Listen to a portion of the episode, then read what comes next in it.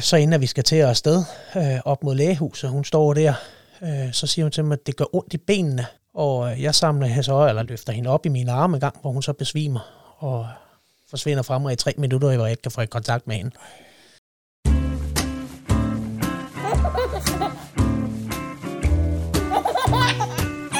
Den stolte far.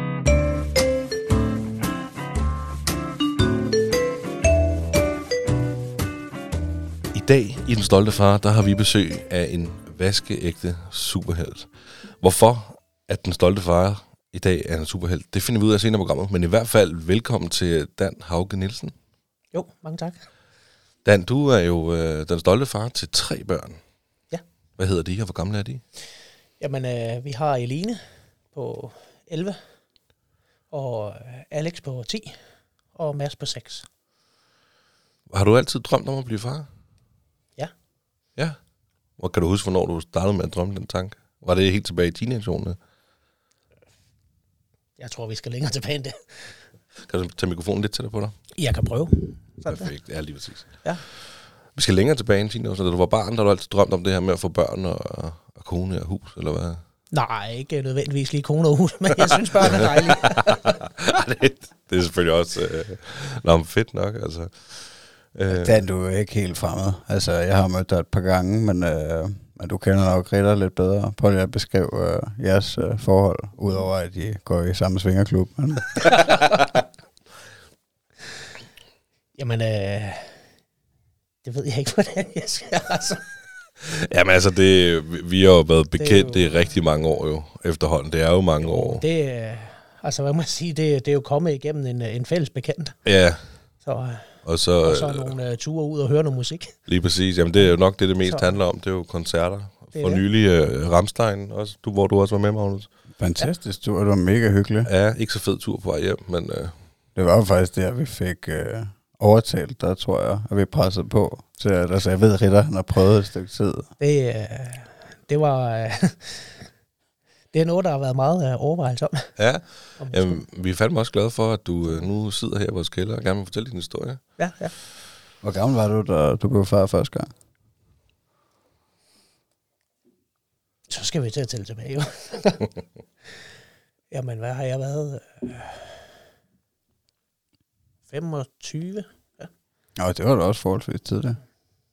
Men det var også den store drengedrøm her. Altså, det er familie. Jeg ville det rigtig gerne, men det kom også meget pludseligt, kan man sige. Og det var ikke planlagt? Så der er ingen af mine børn, der er planlagt. Nå, stærkt. Nå, så har du alligevel 3. Jeg skal helst ikke have nogen planlægning. Nå, er du slet ikke sådan, hvad altså, er du sådan overhovedet, du kan overhovedet ikke lide planlægge, eller handler det bare om børn? Jo, men et eller andet sted, så er det bare... Jeg ved ikke, om det er rigtigt eller forkert. Altså, planlægning af børn, det synes jeg ikke nødvendigvis, man behøver det. Altså, nogen har det måske bedst med det sådan, men jeg synes, at de skal bare komme, når det... Altså. Så det er altså, ikke for at være alt for privat måske, men du spørger sgu, men altså, kørte de bare uden prævention, når det var? Ja. Ja, og så måtte det komme, hvis det nu går? Ja, det var jo sådan, det blev. Ja. Nå, okay. Jamen altså, var du klar til at blive far som 25-årig? Det tror jeg ikke. Det tror du ikke? Nej. Kan du huske, hvordan det var? Jamen altså, det var lidt en overraskelse på den måde, at jeg kom bare hjem fra arbejde inde i København på daværende tidspunkt. Og Emma, min kone, var meget nervøs for at skulle fortælle mig det her. Hun havde taget den her test, og... da jeg så kommer hjem der, hun havde noget, hun skulle fortælle mig, og hun kommer med den her graviditetstest, og siger, vi skal nok have en lille, hun er gravid. Nå, jamen det var da dejligt. Og så fik hun det kram, og så var det jo bare sådan. Så var det bare sådan. Så glæder vi os til det. Hvornår gik dine forberedelser så i gang der?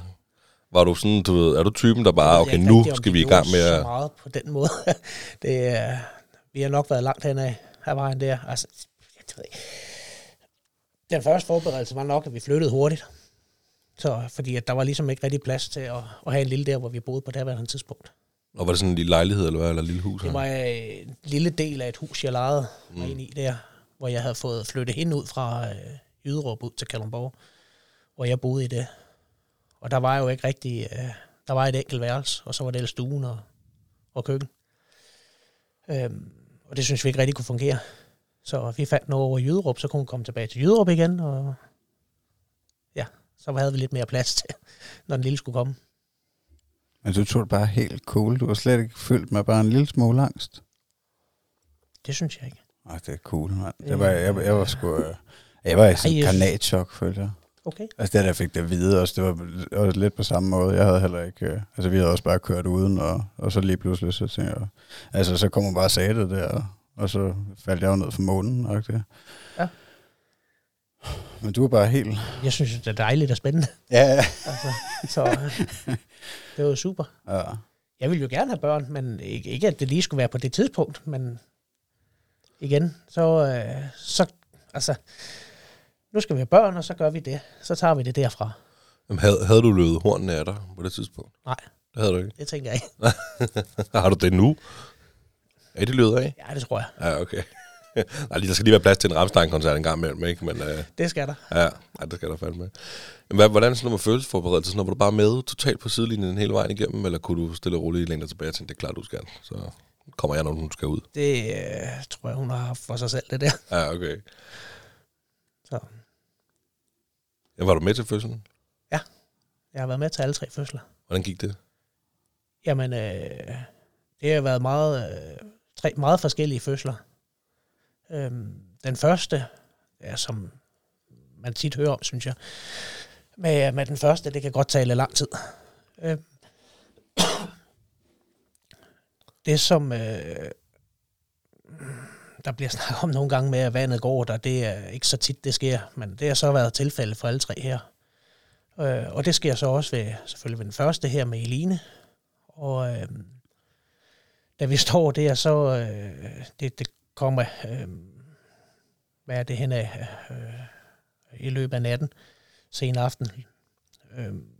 Så bliver jeg væk af, at Emma fortæller mig, vandet er gået, og jeg farer jo op fuldstændig forvirret.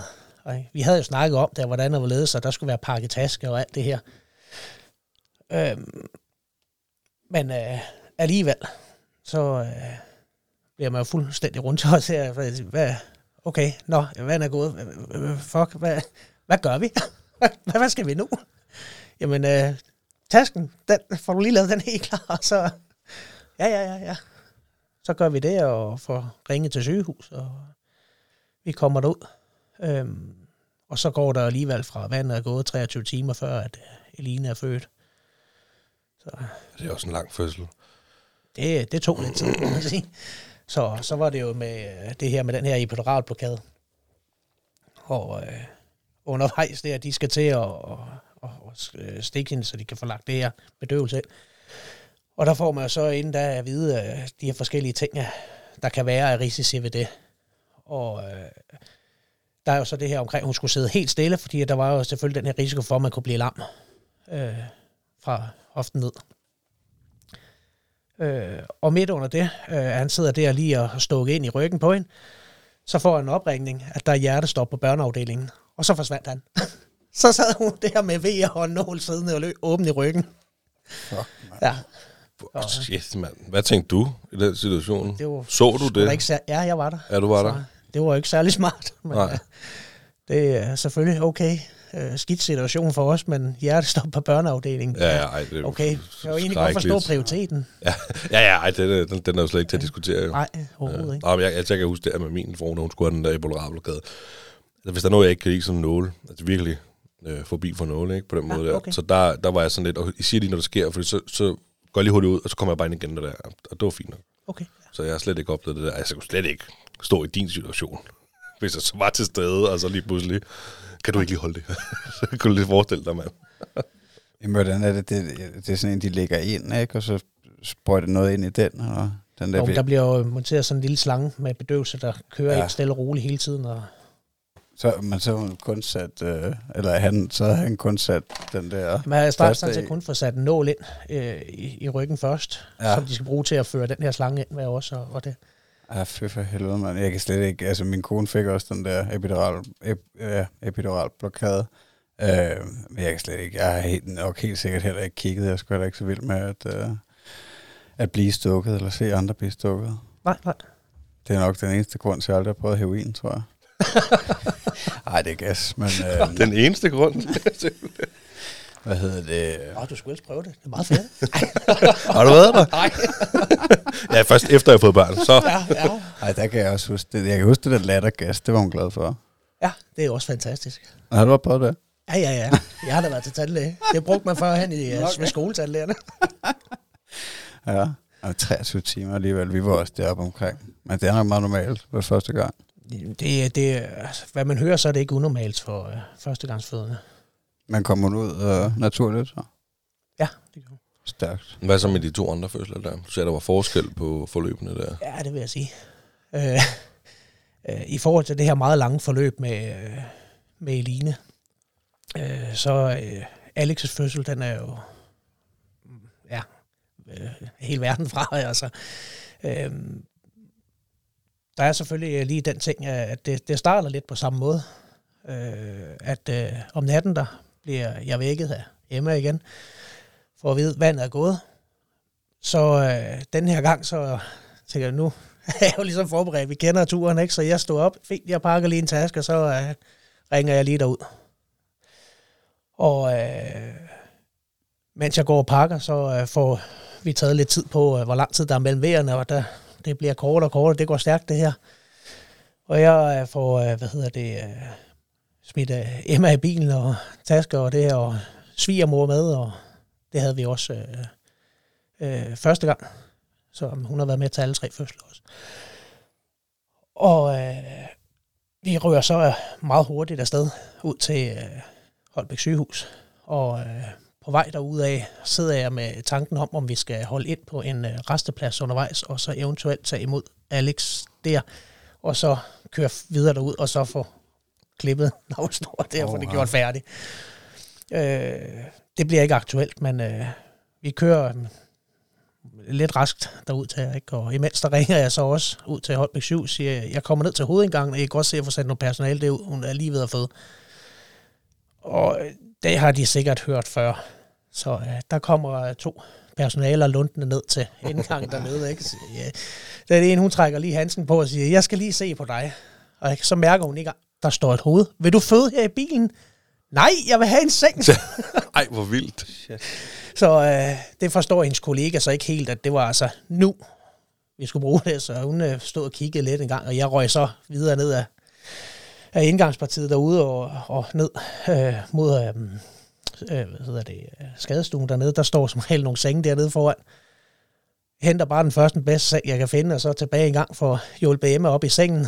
Så skubber jeg sengen afsted dernede ad gangen, og jordmoren, hun sidder i fodenden af sengen og er klar til at tage imod Alex. Og ligesom, jeg ved ikke, om I er bekendt med Holbæk sygehus der. Nej.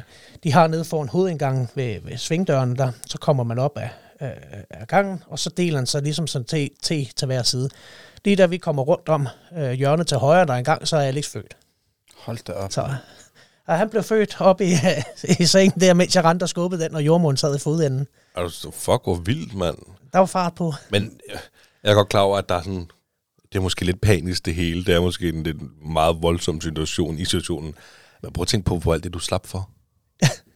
Altså, du... Jo, det er jo det. Nå, altså, vi kommer ikke på stuen, fordi der skal vi hygge lidt, ikke? Fordi du er sgu ude. Ja, det er jo det. Rullende fødsel, kan vide, hvor normalt det er.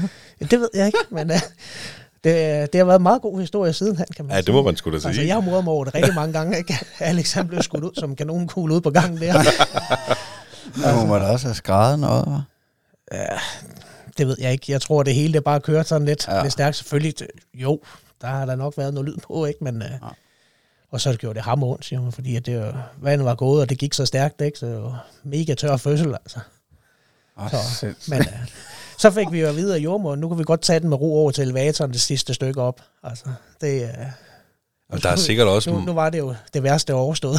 Ja, det kan man jo sige, at et eller andet sted... Kunne man ikke forestille sig, at der er noget fokus, der er blevet fjernet for noget af det fra din kones altså, synspunkt af? Fordi der sker så meget omkring hende samtidig med under fødslen. Det kunne man godt forestille sig. Også det igen, at det bare gik så hurtigt, som det nu gjorde. Så. Altså, det er helt vildt, at det kan være sådan, altså, når man, altså, Altså min kone, hun kunne ikke, hun endte ud i kejsersnit, ikke? Fordi at, at han bare ikke kunne komme ud. Altså ja, vi var jo i gang i over 24 timer, og de prøvede og forskellige jordmøder og alt muligt akrobatik tricks de kunne, og man det er så laver en rullende fødsel. Det var vildt. Hvad så med nummer 3, det var så i bilen. Der nåede I ikke længere end bilen der. Nej. Det, nej, vi nåede ikke længere end derhjem. Nej, vi kørte stille og roligt ud, fordi at det igen tredje gang, vandet er gået, og så ringer vi derud, ikke? Og de får gjort klar til, at vi skal komme derud. Og så kører vi stille og roligt derud, der svigerfar, han er kommet og taget over, fordi det er så, hvad kan man sige, jeg tror det er ved 4-5-tiden om morgenen, tror jeg det er, det her. Og han var ligesom blevet forberedt lidt på, at det kunne godt være, at det var ved at være op. Det var lige op over nu, han kom på sin terminsdato her. Og de to andre skulle selvfølgelig lige passes og afsted til børnehavet. Men svigerfar kom over og ligesom er der, indtil de skal afsted. Og så kører vi jo stille og roligt ud til sygehuset. Og jordmoren tager imod hende, og egentlig det er helt stille og roligt afslappet fødsel. Og det var drømmefødslen. Det kan man sige. Ja. Det hele det glider bare let igennem. Nu nævner du selv det der med, at de andre skulle passes. Ja, for jeg kan nemlig huske, at vi skulle have nummer 2. Der i lang tid tænkte jeg sådan kun det hele, som da nummer 1 kom. Og så skulle man lige, tænke, altså det er jo ikke det samme, fordi der er altså også en lille dreng, for mit vedkommende en lille dreng, der også er med i familien her. Kan du tænke, altså må de planlægge meget frem, også bare ved nummer 2, der var jo Eline, og så nummer 3, der var både Alex og Eline, ikke? Jo, det ved jeg ikke, altså. Jeg synes ikke, vi har skulle planlægge så meget på den måde, altså fordi at vi havde jo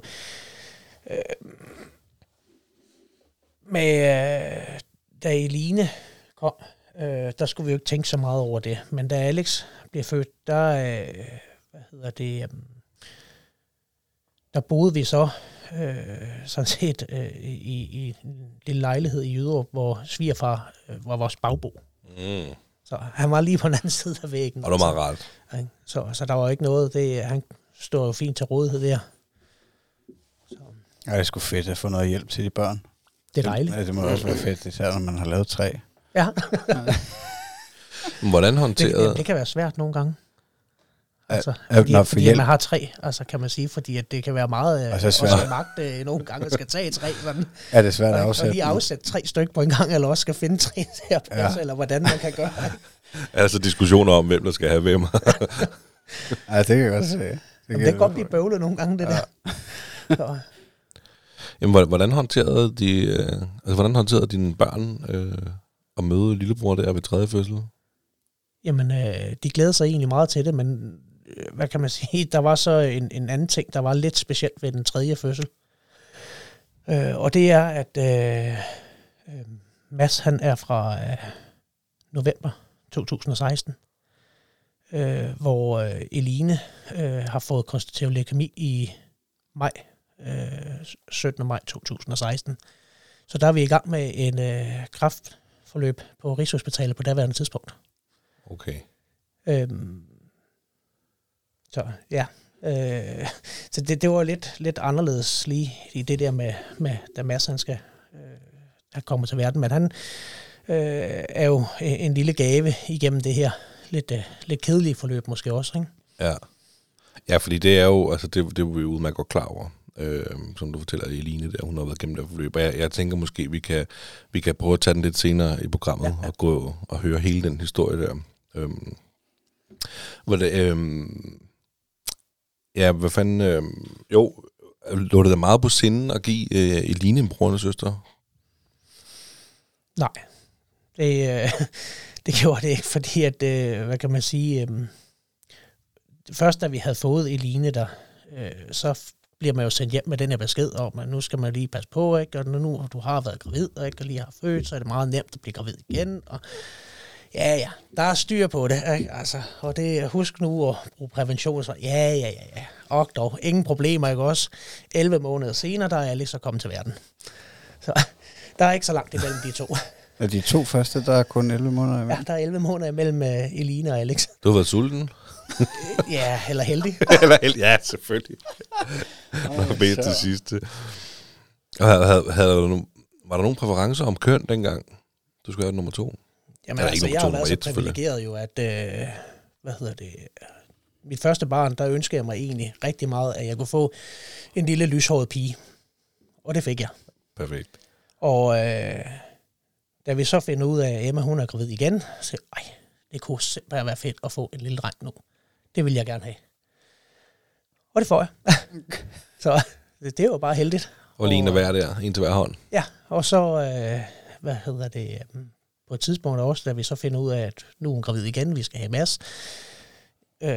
Der er så gået lidt nogle år siden, jo kan man sige, ikke? Altså, men der er jeg jo sådan set egentlig ikke ligeglad, hvad man kan sige, men det gør ikke noget. Altså, det er underordnet for mig, hvilket køn det er. Så nu havde jeg fået en af hver. Ja. Så. Og egentlig så havde jeg jo sagt, at jeg ville ikke have mere end 2 børn. Men det ændrer sig. Hvad så? Er det slut nu helt definitivt? Det er definitivt slut, vil jeg sige. Okay. Det, der er ikke rigtig nogen vej tilbage der. Ej, du kan stadig nå det. Ja, hvis jeg får det forsøgt sat sammen igen. Nå, okay. Jeg er blevet steriliseret her. Ja, færdig. Ja, okay. Jamen, så den også. Ja, nu synes jeg, nu vi har fået nok. Altså, så, burde den også være safe. Der er lige et sæde tilbage på bagsædet. Ja. Altså. Det er... Altså 3, det er fint. 4, det er simpelthen besværligt. Jo. Ja. Det er rigtigt. Ikke fordi jeg kender til det, men det kunne godt forestille mig. Bare, det stiller nogle krav lige pludselig i forhold til køretøj, jeg ved ikke hvad. Og ja. Hvis man gerne vil have, måske også en luksusting, det ved jeg ikke. Men jeg kan jo godt lide det sådan, at de har hver deres værelse. Men det stiller dog bestemt også nogle krav til huset, hvordan det skal være. Så. Ja, bestemt. Der skal jo helt sikkert flere værelser til, jo flere børn du har. Det, også i sådan en situation, så må man selv som forældre jo ligesom gå i stuen og sove, eller, hvis det er det. Jo. Ikke? Det har man jo set flere eksempler på, at så børn ikke får deres eget værelse, så sover mor og far, eller mor eller far, hvis de egentlig i stuen, ikke, på en sovesofa. Har de altid haft det, eller har de to ældste, har de aldrig boet sammen på samme værelse? Det har de gjort rigtig meget sammen, fordi de er så tætte, men de havde hver deres værelse. Ja, okay. Ja. Det har de altid haft. Ja, min søn har også sit eget værelse, men han har sovet derinde 3 gange, tror jeg. Ja. Men var I gode til det fra starten af, at få dem væk fra jeres seng? Det synes jeg. Ja, det kunne jeg godt tænke mig sådan forholdsvis hurtigt. Ja, okay. Så det er fint, at selvfølgelig skal de også have deres forældre og tilknytning og det, men... Jeg vil også gerne have dem ud der fra vores soveværelse. Altså det, Jamen, det var også lidt vores holdning der. Det var, for os der var det også lidt vigtigt, at han skal sgu ikke sove i vores seng. Men når det så er sagt, når han så gør det, og det gør han bestemt ikke hver nat, men når han gør det, så er det bare hyggeligt. Altså, det er ikke, fordi det ikke er hyggeligt. Altså, ej, men, det er da super hyggeligt. Ja, det er det. Ej, jeg kan også godt lide, at de sover i deres egen seng. Jamen, jeg synes også, at man sover sgu ikke altid lige så godt, når man får en fod, eller bliver nikket en skalle, eller et eller andet for sådan en lille væsen der midt om natten. Ikke? Det kommer flyvende, ikke? Det er noget, du kender noget til, Magnus. Jo, men jeg sover sgu meget godt. Altså, sådan generelt, jeg kan godt tåle at blive slået lidt i søvn. Som regel. Altså, ikke fordi jeg vågner det også en gang imellem. Men jeg tror, jeg havde helt sikkert ideen. Altså, det har jeg helt sikkert også siddet og snakket om her for 2 år siden måske, at nu skulle det nok til at være, ikke? At han skulle til at ind og sove i sin egen seng, men han sover stadig inde hos os, og nu er jeg der, hvor jeg bare synes, det er egentlig meget hyggeligt. Altså. Så er det også sådan, det skal være, jo? Ja, det ved jeg sgu ikke. Jeg ved ikke, hvornår... på et eller andet tidspunkt, så får han med lyst til at sove på sit eget værelse. Tror du ikke det? Jo, måske. Det bliver i hvert fald noget lort, den dag han kommer hjem med en kæreste, beder dig og din kone om at smutte ud af værelset, fordi nu skal han så... Vi skal lige låne sengen, morfar. Ja, på et eller andet tidspunkt, så bliver det akavet, det der.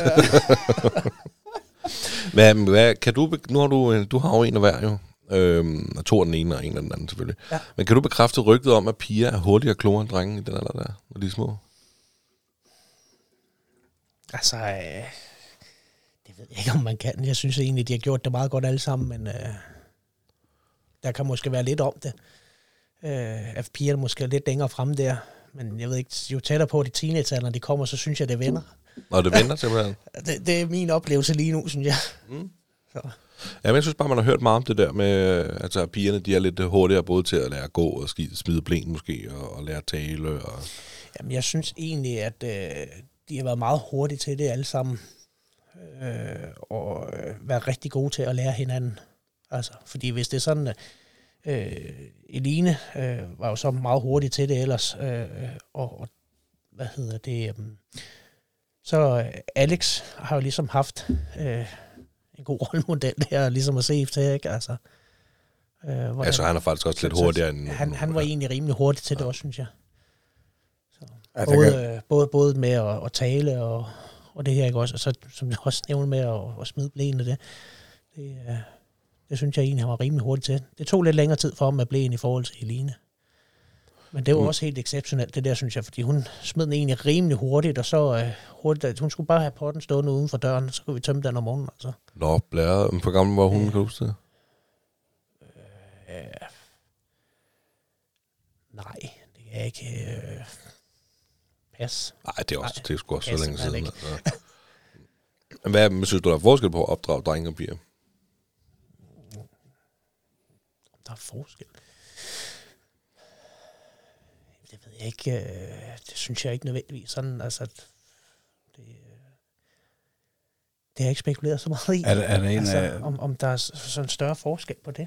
Er der en af dig og din kone, der står mest for opdragelsen, føler du? Det ved jeg ikke. Altså, jeg vil sige, at hvis det er noget, hvor man gerne vil have, nu skal de altså høre efter, så er det nok nærmere mig. Ja. Så det skal jeg er fattig far. Når foden skal sættes ned. Så nu. Lidt hårdt. Ja. Altså du bliver brugt som sådan en form for trussel der. Ja. Det kan man jo godt sige. Nej, men altså det er ligesom om, at jeg er måske mere gennemtrængende i min stemme, når nu er det. Man bruger de også den mod hinanden, så børnene, at jeg siger det til far. Siger de det i stedet for, at jeg siger det til mor? Det har jeg ikke bemærket. Okay. Altså det er mest mor, der siger, far, nu træder du lige til. Det tænker jeg, ja. Og siger far. Jamen, hvilken slags far er du? Den bløde eller den hårde? Jamen, det ved jeg ikke. Jeg håber jo lidt, det er en god blanding, altså. Ja, når der er brug for det, så kan du stille dig i respekt i en form, og ellers er der bare kærlighed i luften. Jamen altså... Jeg elsker mine børn, ikke? Altså, det har jeg da også indtryk af, at de elsker deres far. Så altså, det hører jeg da tit i hvert fald. Men altså, jeg synes jo bare, nu, at man siger, det synes jeg ikke er i orden. Det er jeg også. Jamen, så er jeg jo nok sådan, måske en irriterende tos, der råber op. Så, men det er jo sådan, det foregår så også. Jamen, havde du nogen idéer om, hvilken far du gerne ville være, dengang du stod som 25-årig og fik at vide, at nu skulle du være far for første gang? Nej.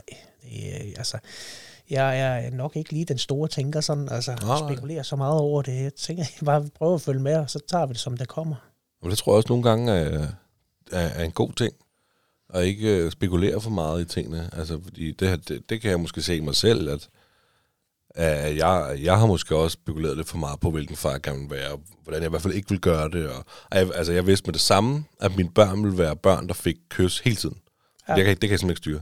Det er lige før, det er ulovligt. Altså, jeg kan simpelthen ikke... Jeg elsker også mine børn, ligesom alle forældre gør, men jeg er sådan en møsser. Jeg skal sgu have møsser for alt, hvis sådan er det.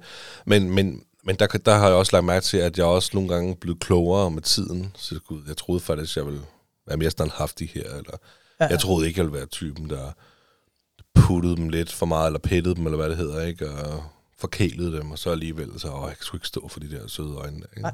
Så det er måske, fordi jeg faktisk har overtænkt det lidt, og ikke bare har set, hvordan jeg ville selv reagere.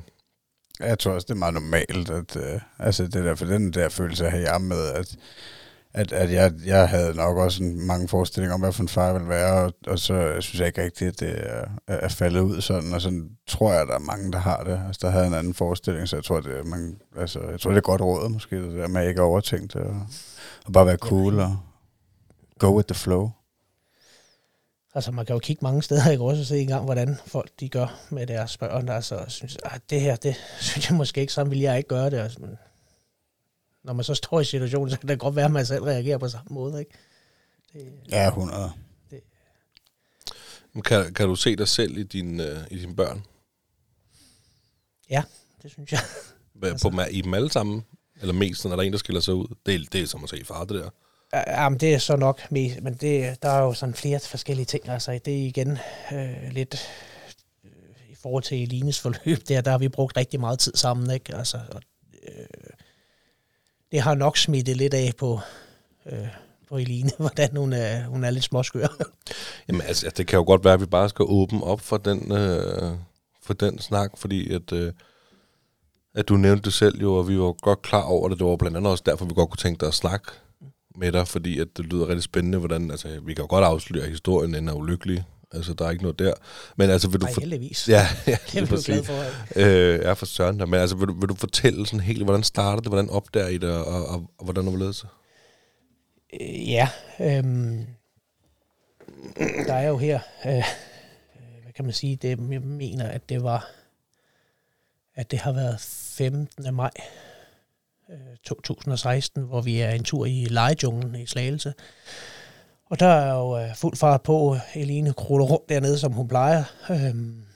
Og det gør hun jo sammen med sin lillebror Alex. Og ingenting at se. Men så sker det, at 17. maj, der om morgenen, inden jeg skal på arbejde, jeg står og skal gøre mig klar nede på badeværelset, og Eline har prøvet at kalde på mig i gang heroppe fra hendes værelse, og så kommet ned til mig, ned ved badeværelset. Det er sådan, at der vi boede, det var egentlig en lang vej. Det var jo, vi havde værelserne op på første sal i huset, og så skulle man ned ad trappen, ned igennem stuen, ud igennem køkkenet, ned igennem bryggerset, og så noget med badeværelset. Og en hund, der har fået kæmpet sig ud til bryggerset der engang, og så banker på døren der og siger, jeg har det ikke så godt.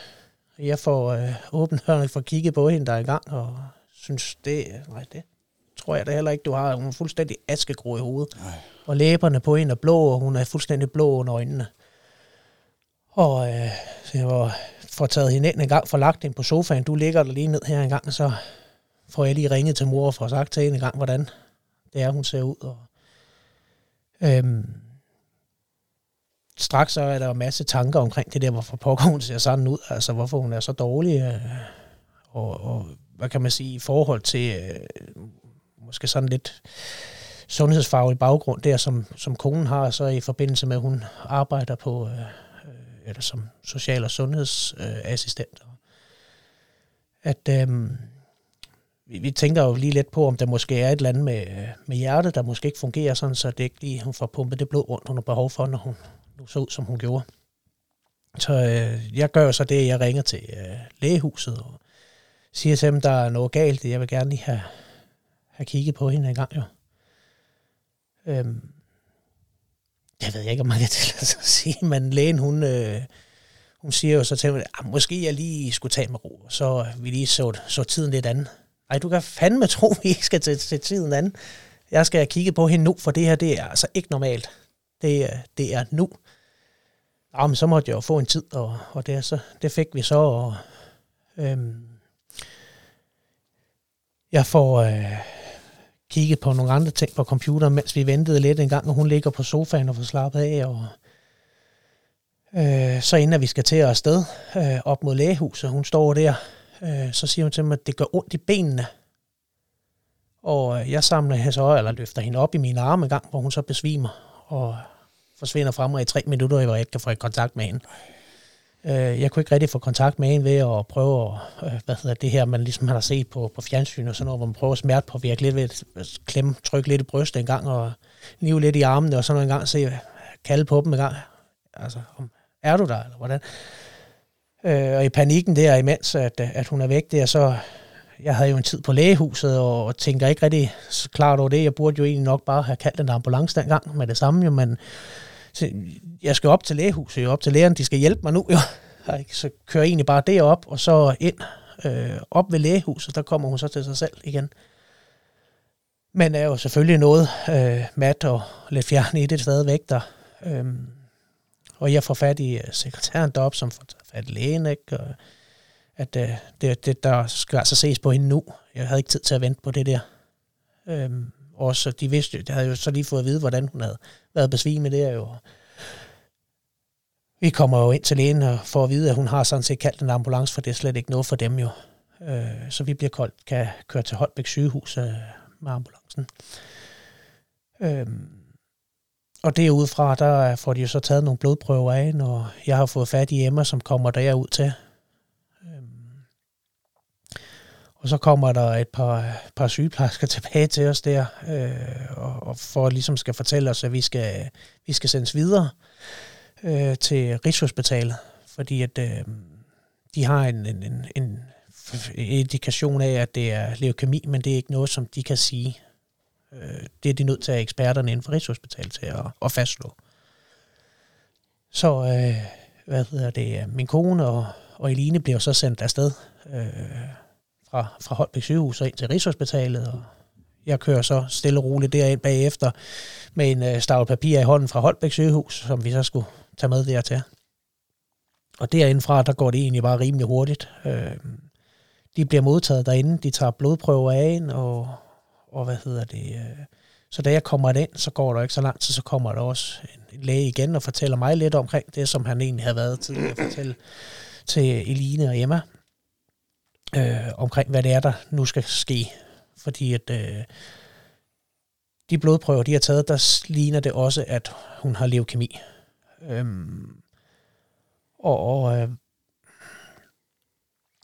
Hvad kan man sige...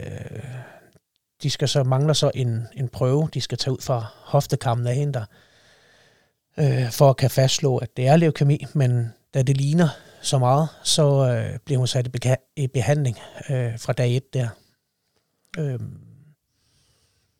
Så er vi jo sådan, ja, ligesom bare i gang, og for at vide, hvad planen er, og det er umiddelbart, så er det her behandlingsforløb, der tager 2,5 år. Det var et langt forløb. Nu ved jeg ikke, hvordan nogle forløb normalt tager, men 2,5 år, det er da lang tid. Ja, det er forskelligt, hvordan i forhold til, hvilken kræftform det er. Okay. Og sådan noget, men hvad er det helt nøjagtigt, leukemi er? Jamen, det er jo sådan en blodkræft. Hun havde så det, de kalder ALL, som er, en af de her leukemityper, ikke? Og...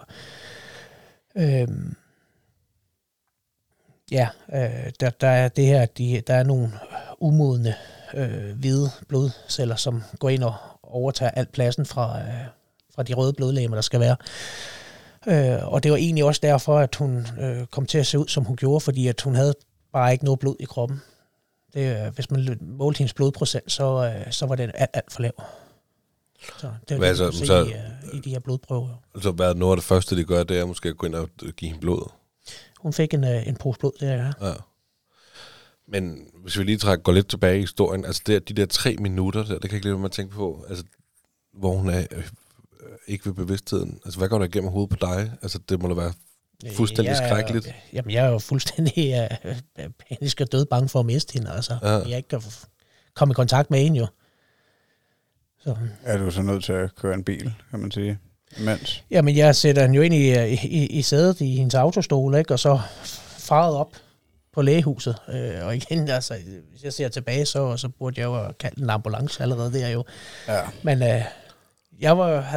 i mit hoved var jeg også lukket lidt ned omkring det der til, jeg skal op til lægerne, som skal hjælpe mig nu. Ja, det er nok ikke så mærkeligt, når de er så tæt på, altså. Altså, de lå jo så stort set op for enden af vejen, kan man sige. De boede på daværende tidspunkt. Jeg synes også, du er undskyld, for det, altså, det er jo sådan noget, i sådan en situation tænker man jo ikke rationelt. Altså, og det giver jo mening. Nu havde jeg jo snakket med lægen. Jamen, det er jo jeg det. Skal op til altså, dem. Altså. Lige præcis, du, jeg har en tid her, og jeg skal have noget hjælp, det er det vi gør. Og det, altså, det er jo... Ja. Hvor gammel var hun? 5 år? 3 år. Hun var kun 3 år. Ja. Hvor normalt er det? Ret unormalt? Det er meget almindeligt. Sådan mellem 3 og 6 år, sådan typisk, der ser med den kræftformulade der. Ved du, hvor mange procent der er børn, der bliver ramt af det i Danmark? Det kan jeg ikke huske. Nej, jeg bliver altså chokeret, når du siger meget almindeligt. Ja, altså, man kan sige, i forhold til, hvis man kigger på med den type, som det var, så siger man, altså så er det typisk den aldersgruppe, der bliver ramt, og mest drenge. Nå. Så. Fuck, hvor sindssygt, mand. Hvor, Hvordan, altså der havde jo Alex også der, ikke? Ja. Hvordan håndterer I hele situationen over for ham? Ja, det er jo, altså det er jo frygteligt et eller andet sted, fordi at Alex han, i forvejen så, det er jo så forkert, fordi at, skulle til at sige, han er jo det typiske midterbarn, men det er jo først blevet senere. Men han er jo lidt presset på den måde, at han er nødt til bare hele tiden at skal følge med. Fordi at nu sker der noget med Eline, som sådan set er meget alvorligt. Vi er nødt til at koncentrere os enormt meget om, jo. Og er nødt til at have noget fokus på Eline og det her, ikke? Og hverdagen bliver ændret fuldstændig, og han er bare nødt til at skal følge med. Så. Kan du godt føle, når du kigger tilbage på det, altså, at han er lidt blevet forsømt i den periode? På nogle måder lidt, men jeg synes, vi har prøvet at gøre, hvad vi kunne for, at der skulle gå lige meget til hver af dem. Altså.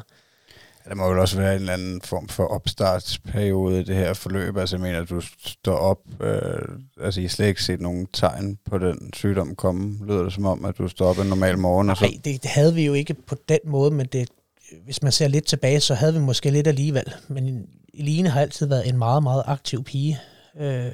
Sådan lidt smådreng i det måske, hvis man kan sige sådan, med den måde, som hun godt kunne lide at lege på, og det er i børnehaven, og vildbas, og skulle klatre op og ned i det ene og det andet, og sprang ned fra det, og det gjorde egentlig, at hun fik nogle blå mærker, sådan noget rundt omkring på kroppen, der det er også fordi, hun buller så meget rundt, som hun gør. Men det var så egentlig fordi, også det blev jo egentlig nok mere, og hun blev måske lidt mere træt, end hun plejede at være, når hun kom hjem. Og det var så på grund af den her blodmangel med sygdommen, der var der, der egentlig gav de her tegn først. Men det er jo ikke noget, vi har spekuleret over på den måde, fordi igen, man tænker, okay, det er fordi, hun har så meget krudt i røven. Hun har jo også næsten startet i børnehave der-agtigt. Ja. Altså, så tænker man jo også, der sker en masse, og ja, det er jo ikke så mærkeligt, hun bliver mere træt. Hun banker mere rundt, end man måske gjorde nede i dagpleje eller vuggestue, eller hun er gået i. Jamen det var, hun var startet børnehave. Ja. Og det er så det, altså hun farer rundt på den måde, ikke? Altså tænker bare, at det er det, der er årsagen til, at hun så ud, som hun gjorde, ikke? Altså, så, men hvis man så ser lidt tilbage på det, så var det måske lidt mere end normalt, men egentlig ikke noget, man skænker en tanke på den måde. Men så går det her forløb i gang. Jeres liv bliver jo vendt på hovedet, sådan på en dag. Fuldstændig. Fra den ene dag til den anden blev det ændret totalt, jo. Og det er jo for hele familiens vedkommende. Skulle hun være indlagt et stykke tid til at starte med, eller? Ja, godt. Er det cirka de første 3 måneder eller sådan noget, bor jeg jo næsten konstant derinde sammen med hende. Og så begynder vi jo at få sådan lidt mere overlov at komme hjem en gang imellem. Så. Hvad sker der i de 3 måneder? Intensiv behandling med kemoterapi. Og, ja. Det er bare hver dag med noget gift ind i kroppen? Stort set. Forstod hun hele situationen? Det er 3-årig. Altså, nej. Fortalte hende, hvad der var, der var? Hun har været, jo, altså hun, igen, der synes jeg jo, hun altid har været lynende intelligent, altså det, og altså det, selvfølgelig så er det jo svært at skal forstå det i den alder, ikke også, hvad det er, der lige pludselig sker der, men altså, vi har jo snakket med hende omkring tingene, ikke, og fortalt, hvad det er for noget, som man nu kunne, og de har nogle værktøjer, som man kan fortælle det, og på en måde, som børnene bedre kan forstå, sådan noget, og hvad det er for noget, det her kemo, og hvad det gør. Der er jo lavet sådan en, fra en af de her kræftforeninger, der står bag den her bog, blandt andet der hedder Kemo Kasper. Og det er en lille fortælling, som kan hjælpe børnene lidt om, hvad det er for noget.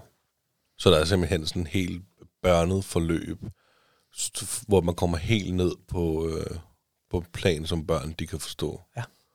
Det er jo altså det er jo super. Altså. Jamen altså, jeg kan jo kun sige, at der er enormt stor ros til dem her i forhold til det de muligheder, det forløb, der har været. Hvordan håndterer hun kemoforløbet? Altså, hvordan reagerer hun på det sådan? Jamen, jeg synes jo, hun er lidt speciel, og det hænger egentlig stadigvæk lidt ved alt det her. Hun siger ikke, hvis hun har ondt. Det kan så være meget smertefuldt på mange måder, det her. Det er jo gift, altså, som man får ind i kroppen, og det kan sætte nogle spor på så mange måder, men en af tingene er, at det typisk går meget ud over benene og sådan noget jo. Der gik meget lang tid, før hun egentlig sagde, at når nu vi så lå og kørte de her ture frem og tilbage, der var jo alligevel et stykke vej fra Jyderup til København. Og den køretur der, hun kunne næsten ikke holde til at sidde ned der. Det gjorde simpelthen så ondt for hende at sidde på numsen rundt der jo.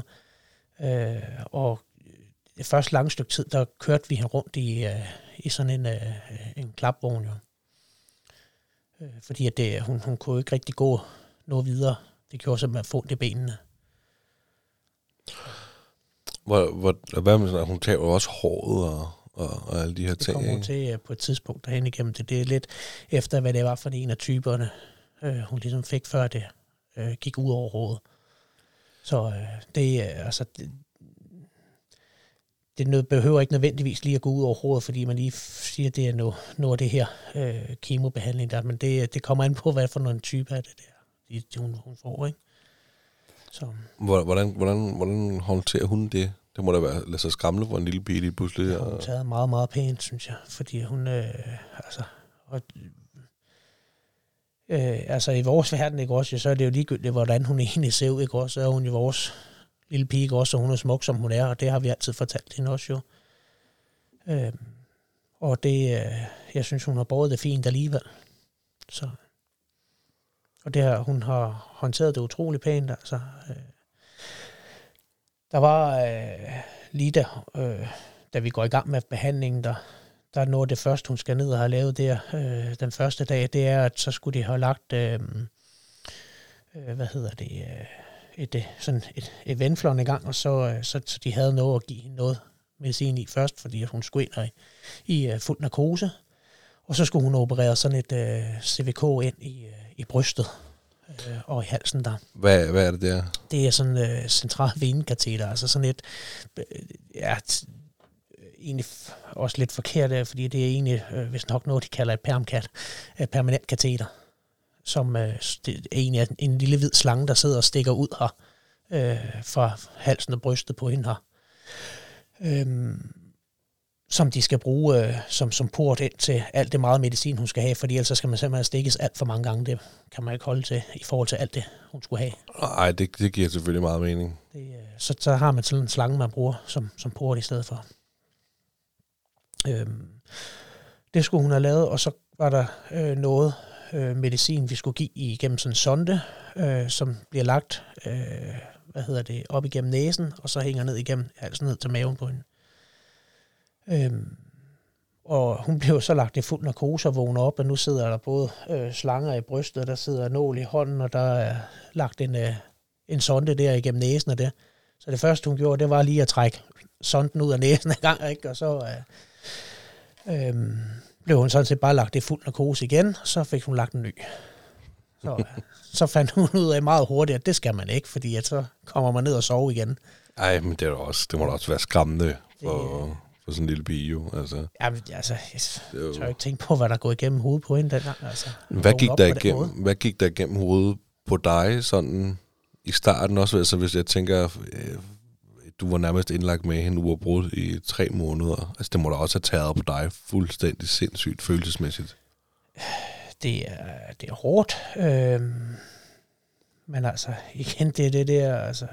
Jeg var jo selvfølgelig dødhamrende bange for, om jeg skulle miste min lille pige. Og det, hvad kan man sige, en af ting, det sidder der stadigvæk jo, altså man glemmer ikke det der. Der er altid et eller andet, der ligger lidt i baghovedet fra det her. Men altså igen, så det her ikke også, at jeg prøver, så vidt jeg prøver, jeg er ikke så god til det måske, jeg tænker ikke så meget på den måde, altså jeg følger mere med igennem det her. Og så må vi jo bare, vi skal gøre, hvad vi kan, ikke? Og selvfølgelig skal Eline også nok komme igennem det her.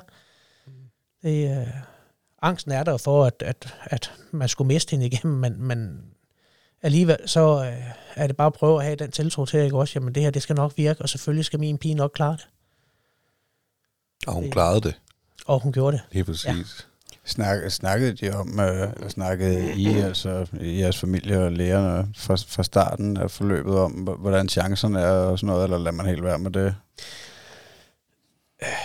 Jeg synes ikke, at vi har snakket så meget om, men der har jo selvfølgelig været, hvor vi har fået at vide, og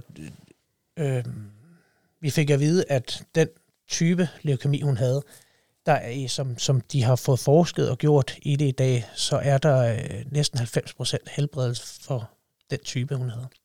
Okay. Så når det endelig skulle være, man ønsker det ikke for nogen, at de skal have kræft, men når det endelig skulle være, så var det en god form for det. Fordi der er så gode helbredsmuligheder. Så. Hvordan er hendes energiniveau altså undervejs? Fordi da I kommer ind med hende, der siger du, at hun er helt færdig jo. Ja. Og så får hun noget blod, og bliver det så godt igen? Altså. Det gør egentlig, det er jo lidt ligesom at se med cykelrytterne, med det her bloddoping, for det er lidt det samme, man gør. Det er, okay. At du får lidt flere af de her røde blodlegemer, der kan føre lidt mere det her rundt i kroppen, ikke? Så du får altså så lige sådan en rigtig godt energiboost. Så det satte der lidt hver gang i hende igen. Ja. Og det må der altså bare... Men noget af det, der hen ad vejen, ikke også, så bliver man jo taget lidt for energi igen, på grund af, af det medicin, man får jo. Altså, det kommer jo til at påvirke hende senere gennem forløbet. Så... Altså man er helt færdig også, altså men der lige er efter jo, behandling? Eller? Der er jo med nogle af de behandlinger og de der kemo, man får, og det ene og det andet, altså der er flere forskellige ting, det er jo ikke kemo det hele, altså der er nogle forskellige andre ting, man skal medicineres med og sådan noget. Og det gør jo egentlig bare, at tingene det kører lidt op og ned i energiniveau også, ikke? Og nogen bliver jo også helt ramt af det, og har ingen energi overhovedet. Der har hun været utrolig frisk igennem det her. Og så igen det her, hun måske ikke er så god til at sige, hvis det er sådan, at det egentlig går, når hun vil egentlig bare gerne fortsætte så normalt som muligt. Altså. Ja, cool. Så vi har brugt meget tid på, de havde inde på børneafdelingen, som det var, børnekræftafdelingen derinde, nogle små biler og cykler og sådan noget derinde. Og så... har faren løbet rundt med et dropstativ i hånden der, efter hun cyklede rundt derinde, og så var det bare at prøve at løbe med. Så det har vi brugt rigtig meget tid på. Var det et godt miljø at bo i 3 måneder? Det var egentlig... altså, det var faktisk ikke så tosset på den måde, altså, fordi at, så har de jo... jeg ved ikke, hvordan det er i dag. Der er desværre flere ting, der bliver sparet lidt væk, og en af tingene arbejdede de også på at spare væk, da vi var derinde. De har en pædagog derinde, som, og sådan et legeværelse dernede for børnene der, hvor der er den her regel, når man er dernede i det legeværelse der må sygeplejerskerne ikke give dem medicin eller noget derinde. Når man sidder der, så har man fri for det, så hvis de skal have det på det klokkeslæt der, jamen så må man lige gå uden for det legeværelse og forordne det, og så kan de komme tilbage derinde, for man giver det ikke derinde. Det er et frirum, børnene har. Det er jo en fantastisk idé jo. Det er dejligt. Det er ligesom deres helle, altså. Ja, og de har brug for det der afbræk, det er ikke? Så har de siddet og tegnet, lavet kreative ting med alt det her, hvad det ligesom sådan noget modellervoks, det her clay-ting. Og andre forskellige kreative ting, der ikke også, så sidder lige med ting sammen af ispind og lavet, ja, forskellige... hyggelige ting, ikke? Der kom nogle frivillige en gang imellem nogle bestemte dage, og også tog nogle aftentimer der sammen med ungerne. Og så kunne... det gav sådan set et pusterum, både for børn og for voksne, at de frivillige kom på den måde også. Fordi så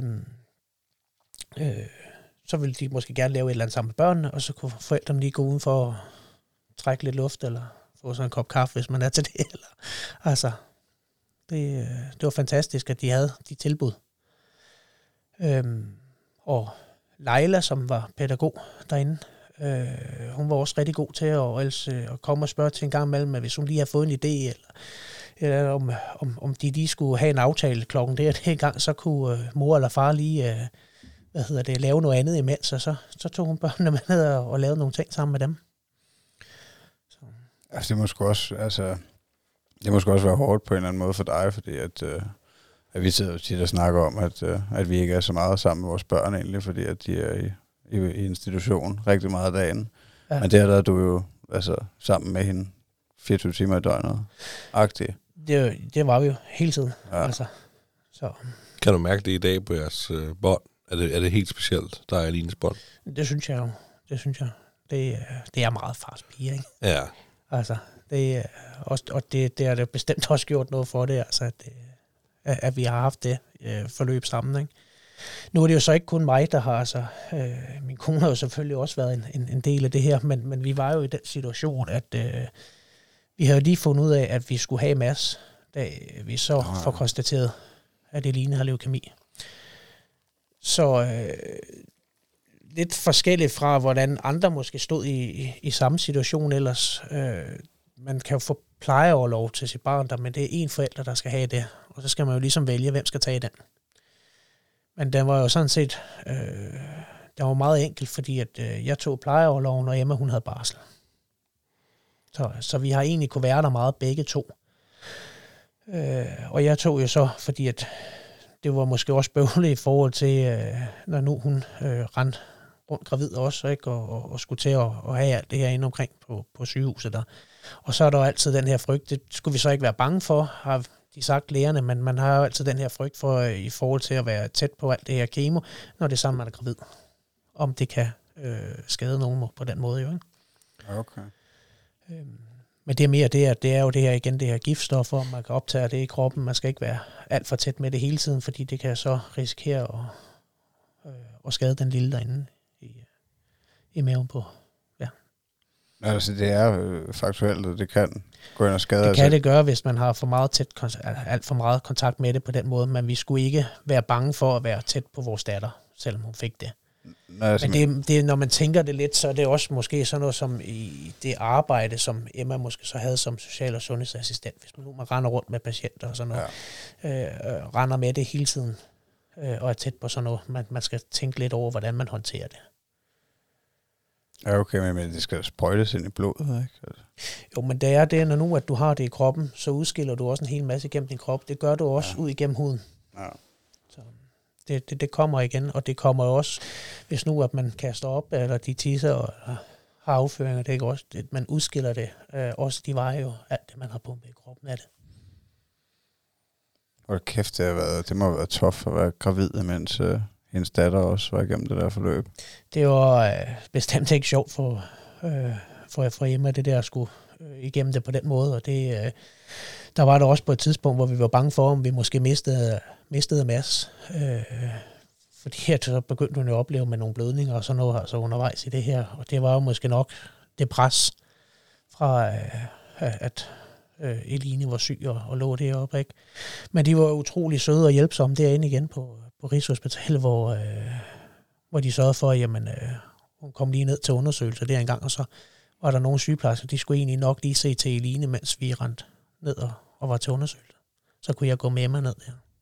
Jamen, det var jo fantastisk. Så. Altså, at det lyder virkelig som om, at det er et sted, der ikke må spares. Det vil jeg jo være ked af, kan man sige. Ja. Altså, når man har oplevet det, hvordan det kan være der, ikke? Jeg har nogen fornemmelse om, hvor mange, der var indlagt på samme tid, der I var derinde? Nej. Der er ikke. Men der har været forskellige familier igennem der samtidig også. Jo. Altså, ja. Der er jo også nogle af dem, jeg snakker ikke rigtig sammen med dem i dag, men jeg følger dem lidt sådan på Facebook her, hvor man kan se ikke også, hvordan de har det her i dag her, ikke, og hvad de render og laver. Og så er der jo så også, der er så også nogle af de her, som desværre ikke klarer det jo. Ja. Hvordan er det? Jeg kan godt huske, da vi var til Rammstein der, vi lokkede dig lidt og sådan noget. Jeg sagde, vi vil gerne høre din historie, ikke? Og heldigvis så sidder du her og deler ud af den nu. Men der nævnte du netop også det der med, at noget jeg aldrig nogensinde har tænkt over. Men det der med, at der er nogen, der falder fra. Ja. Så kan man sige, at Elines forløb, det er 2,5 år, ikke? Jo. Og der var det, du sagde, at der er jo folk, der er børn, der falder fra. Altså, kan du ikke prøve at fortælle om det og beskrive det? Jamen, det er jo... Altså, det er jo mega ubehageligt, og man... Der er sådan flere ting i det jo.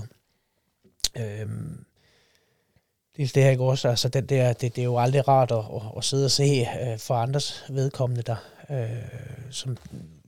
er der bestemt en, der satte så meget i mit hoved omkring, og det var jo den her pige på en 3-4 år også, der, hvor hun på et tidspunkt i hendes forløb her, hun responderer ikke ret godt på hendes behandling. Hun er meget dårlig af hendes behandling her, og siger på et tidspunkt til sin mor her, at jeg kan ikke mere, jeg vil bare gerne have fred. Jeg har ikke lyst til at være her mere. Og der går ikke ret lang tid derfra, at så er den her pige desværre også død.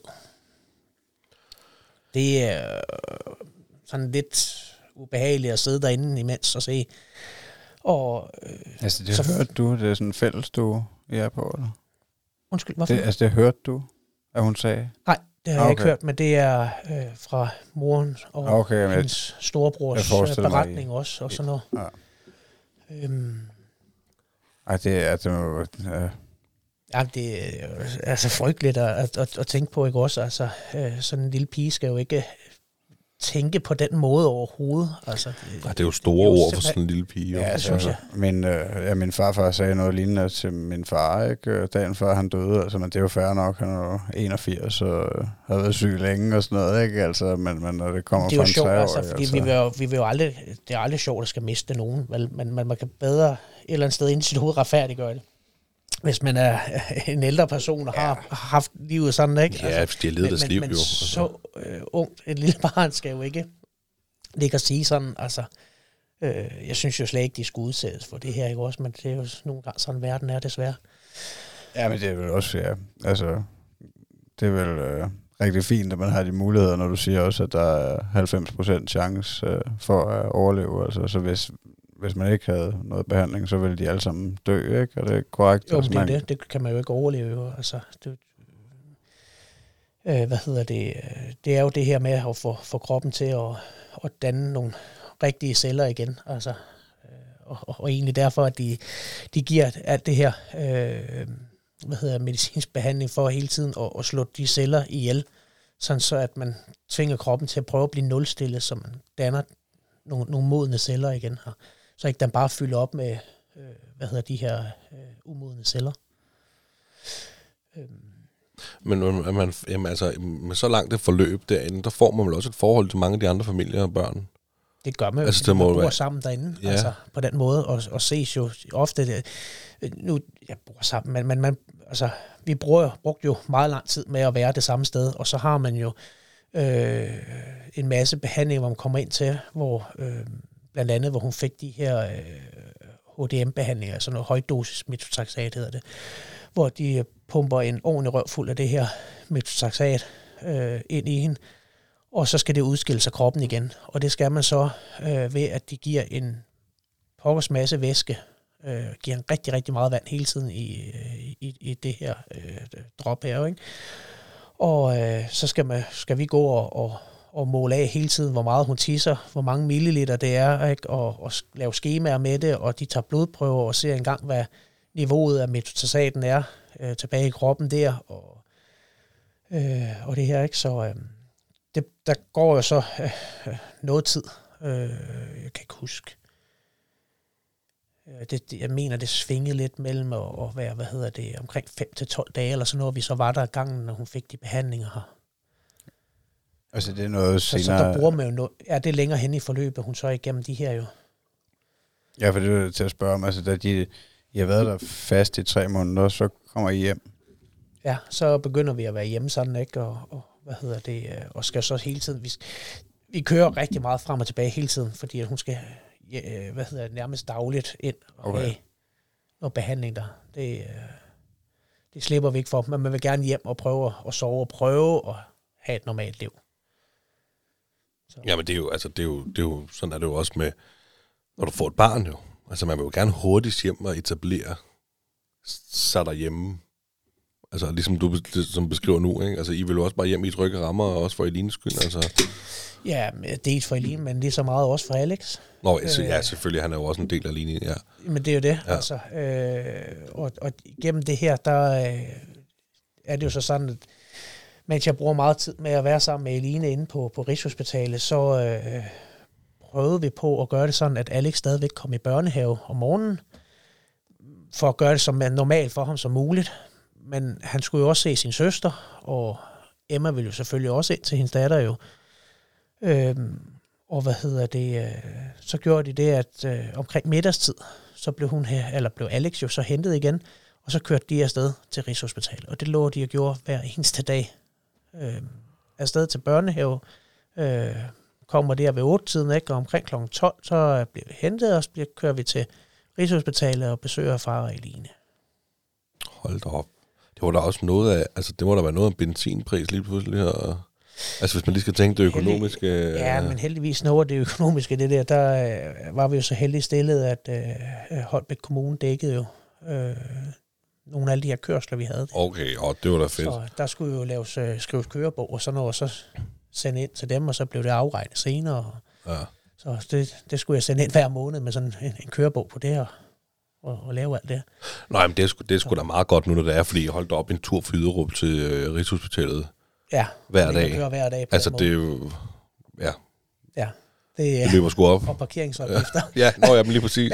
Men jeg synes, det er lidt pudsigt, fordi jeg havde fuldstændig glemt Alex i den her ligning her, ikke? Og det viser jo også bare, hvor meget fokus... Og det er vigtigt, det at gøre. Det må da have været super svært. Ja, for jer, det er altså. At prøve hele tiden at sørge for, at han også er en del af det her, jo, ikke? Altså at prøve så vidt muligt at give ham en normal hverdag, men også, altså, at han ikke bliver glemt i det. Jeg synes, det har været svært, fordi at, man har hele tiden lidt en følelse af, at man ikke ser ham nok. Men det er jo egentlig bare at prøve, når nu vi så er der, så give ham den tid, man nu kunne der jo. Men føler du, det har styrket jer som familie fuldstændig? Er I blevet alle sammen tættere sammen? Jamen både og jo. Altså jeg synes jo, det har været rigtig godt på den måde, at altså, hvis vi kunne klare det her sammen, jamen, så kan vi vel næsten klare hvad som helst sammen. Men det er også hårdt. Det er meget, meget hårdt for parforholdet at skal igennem det. Og jamen... de lavede heller ikke ligefrem skjul på det, fordi den første dag, vi kommer derind til Rigshospitalet, der får vi at vide, hvad det er, vi skal igennem her. Og jeg kan lige så godt sige det, som det er, siger han ikke også. Over halvdelen af dem, der skal igennem det her, de går fra hinanden.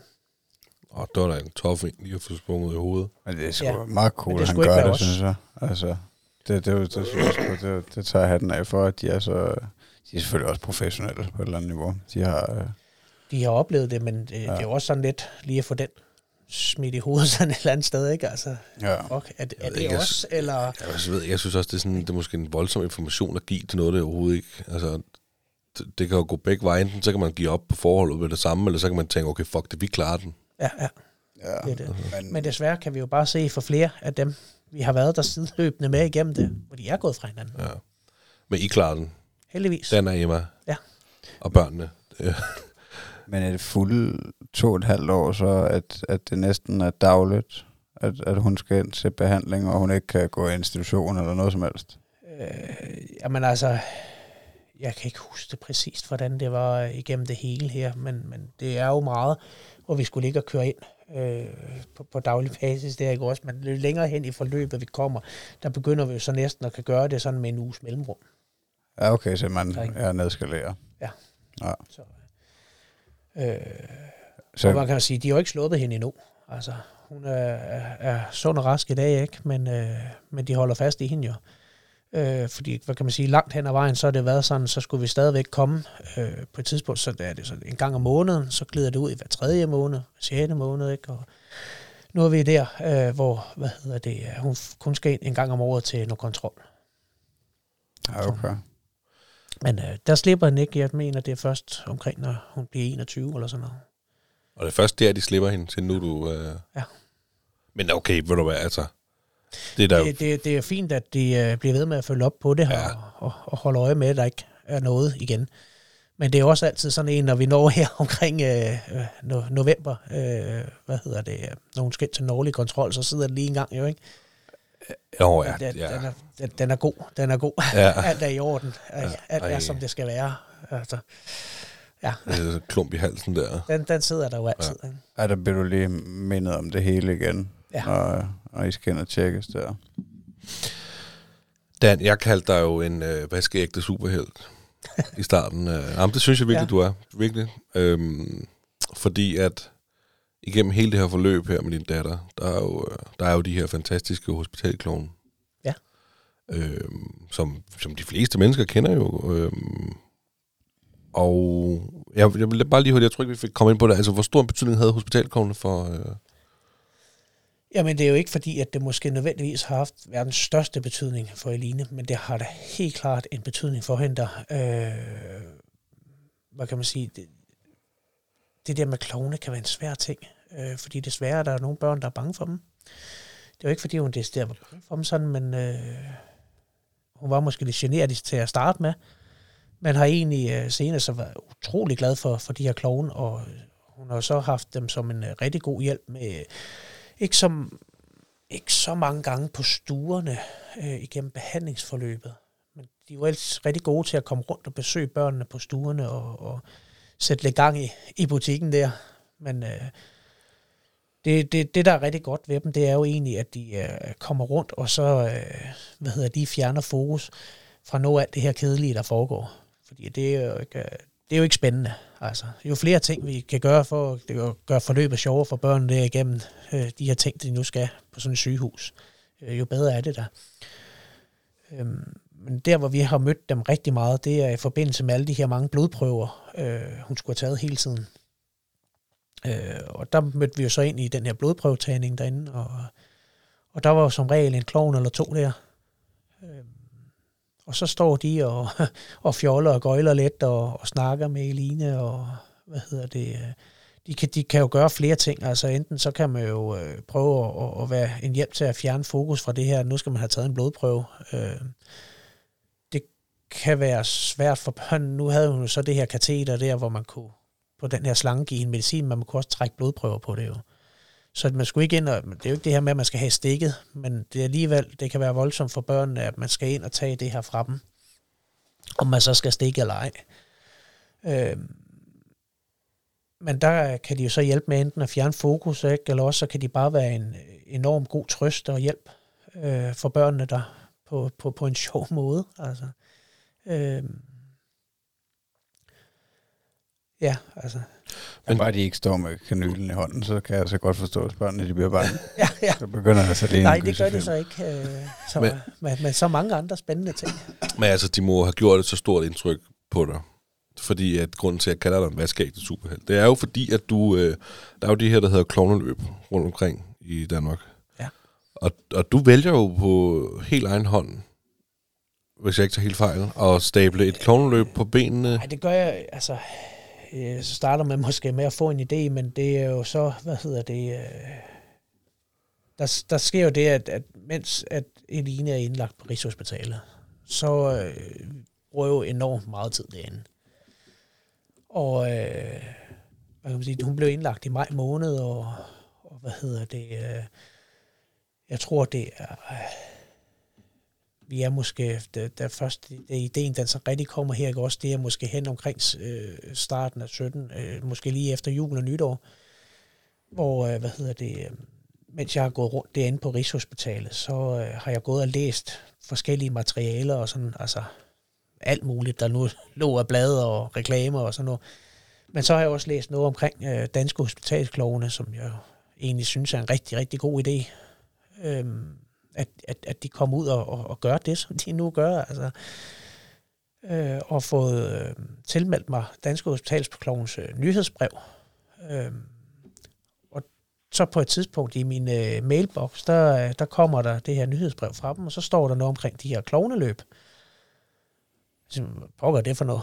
Så ind og læse på det, for det er egentlig det her, jeg tror, der stod noget med, at du kan blive arrangør af klovneløb. Okay. Ind og kigge på det, og så se, hvad det var. Og det synes jeg faktisk lød meget spændende, det her med, at man kunne arrangere løb, som støtter Danske Hospitalsklovne. Og lidt sådan, at jeg synes, at det er en rigtig fed ting med dem, som gerne vil støtte med et fast beløb hver måned. Men det er ikke noget for mig. Men måske jeg kunne gøre noget så, i stedet for på den her måde. Så hvis nu, at vi kunne være arrangør og samle nogle penge ind til Danske Hospitalsklovne, jamen så kunne det jo være vores måde at donere på jo. Jeg sidder og læser lidt på det her, og jeg snakker med Emma om det. Og vi blev enige om, at det kunne vi da egentlig godt prøve, altså, og se om ikke vi kunne gøre det. Og så er der den her tilmeldingsblanket, man skal sidde og udfylde. Med hvad er det for noget? Er det en eller anden forening? Hvad er det? Hvad hedder foreningen og det her? Eller er det privat, der sidder og arrangerer det her? Eller hvad er det for noget?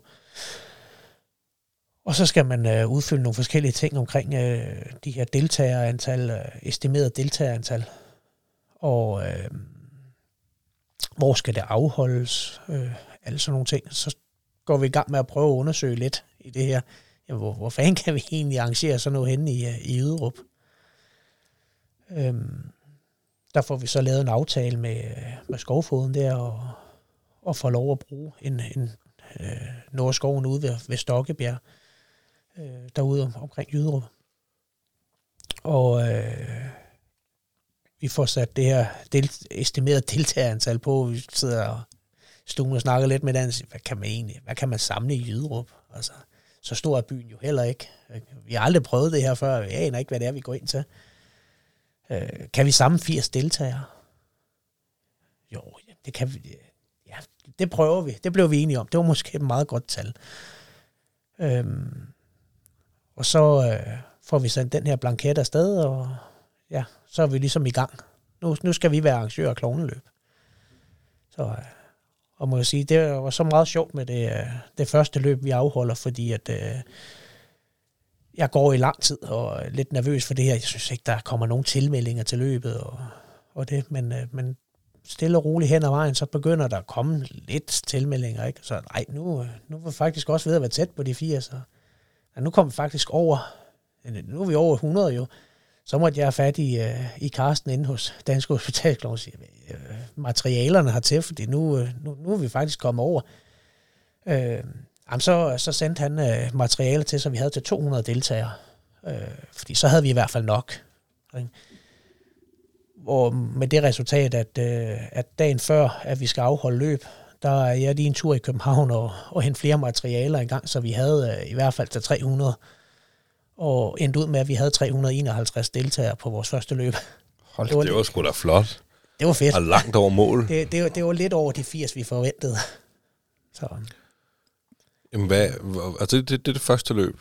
Ja, det er vores første løb. Altså, hvordan foregår det? Man tilmelder sig løbet ved at betale nogle penge, og pengene går så til hospitalsklovnene? Ja, de gør det sådan, at der var jo så et deltagergearbyr på 70 kroner per deltager, man betaler der. Og så er der 14 kroner, der går fra, hvor man siger 7 kroner, det går rent til administration, og så er der 7 kroner til arrangøren per deltager der, hvis man ønsker det. Og det er jo så det har vi jo altid takket nej til. Fordi det er jo så det her, som er dels det at arrangere løbet og samle pengene ind, men også det, at vi fraskriver os det her. Jeg kan jo godt se ideen i det, hvis det er sådan, at en fodboldklub og noget skal få sådan noget op at stå, selvfølgelig, fordi så kan det jo hjælpe. Det hjælper Danske Hospitalsklovne, det hjælper jo også klubben med noget støtte til, hvad de nu måtte have behov for. Men vi vil jo gerne have, altså, det er vores donation til klovene, jo, ikke?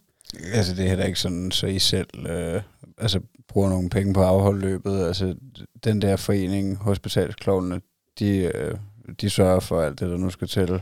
Jamen, de har jo et koncept der, det kører jo over hele landet, ikke? Fra dem, som nu tilmelder sig som arrangører. Og jeg mener, at i år, var det 3 eller 84 løb, altså, rent ud med, der er. I hvert fald mange, fordi det var meget sjovt, at nu kan jeg jo godt lide at løbe en lille smule, og jeg havde min dreng og min kone med til deres første motionsløb, også i Jyderup, Skarsø der. Ja. Og så sagde min dreng i forgårs eller sådan noget, hvornår skal vi ud og løbe igen? Og så sagde jeg, du kan bare komme ud og løbe i parken, men han ville altså gerne prøve et rigtigt løb igen. Og så gik jeg, så googlede jeg bare lige, og så kom jeg ind med den der hospitalsklovne. Der var godt nok mange løb, altså især i Jylland, ja. men den er jo også, det er lidt stort. Det er stort område, ikke? Ja. men det vil sige, at alle kan arrangere et løb, men få stillet alt materialet til rådighed, som man skal bare i gåseøjne finde et sted og bestemme sig for en distance. Ja, altså man skal finde ud af, hvor skal det foregå. Først og fremmest så er det, om området nu er ledigt, kan man sige. Ja. Om det giver mening sådan. Det tager de jo stilling til derinde, når man ansøger som arrangør der. Og før de melder det ud til andre og nye arrangører, så bliver tidligere arrangører spurgt først omkring det her.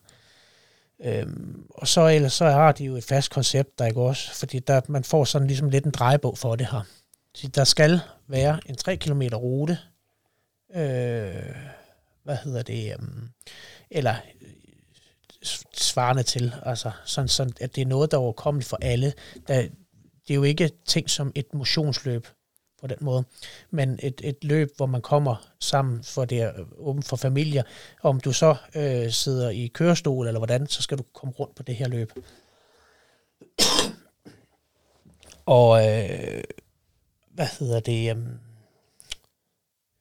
så er der noget i forhold til med datoen, der det skal så være fra tidligst i slutningen af april, kan man starte op med det første løb, og så prøver de altså at lave det her hen i, at man slutter her i, så vidt muligt holder det maj, og så ellers juni måned her.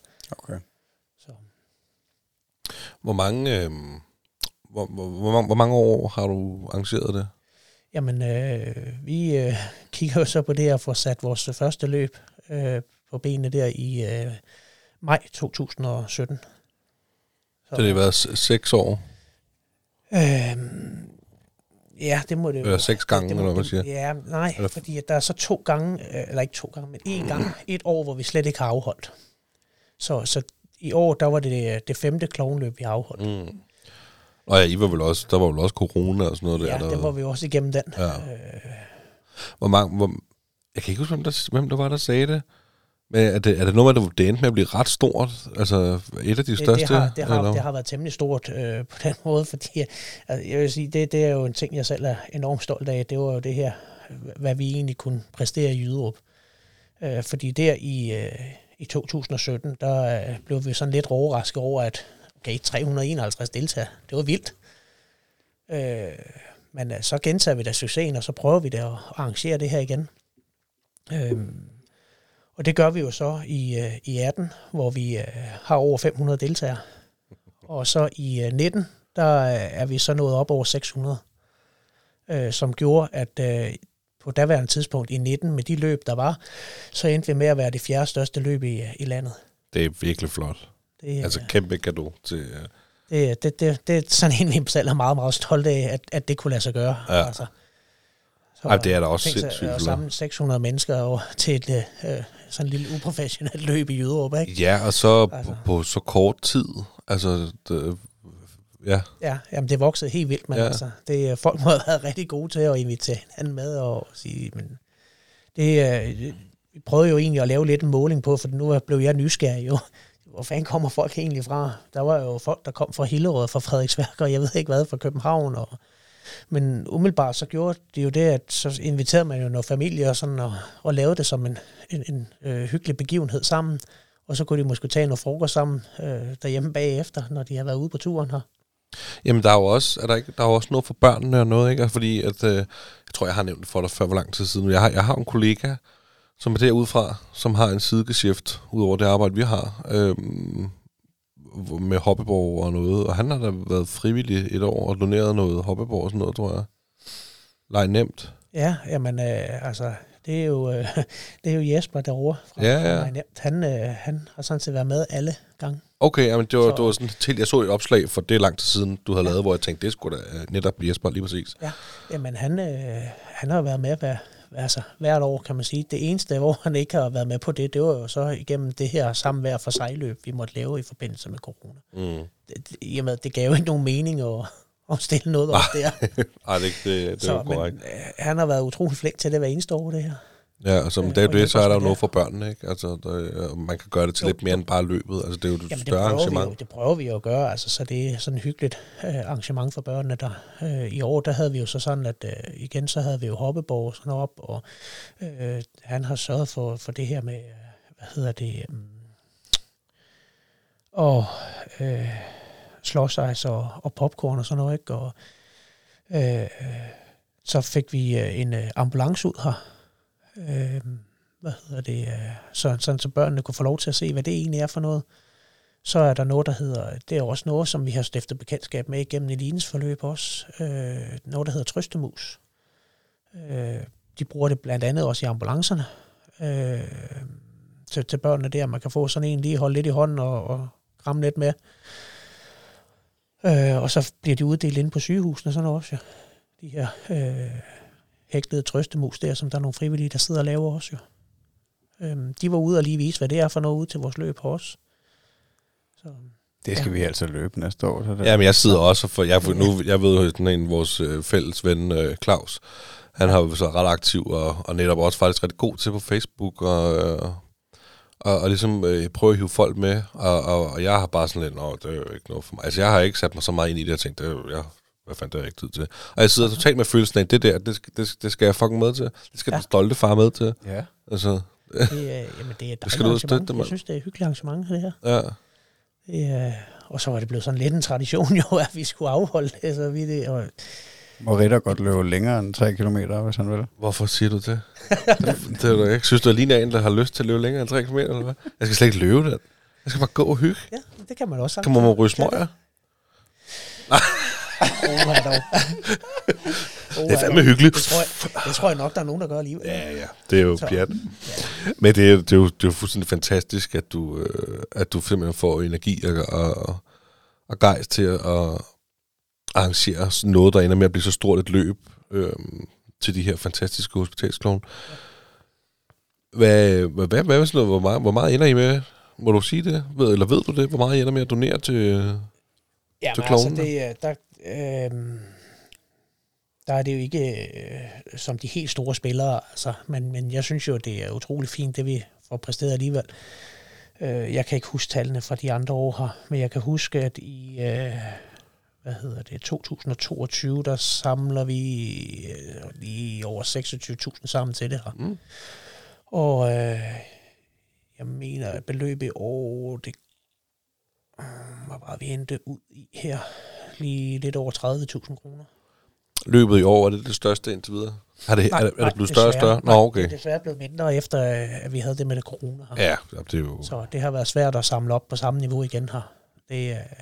Jeg tænker, det er jo fuldstændig fantastisk, at vi i 2019 kunne have over 600 deltagere her, men der kommer vi ikke op igen.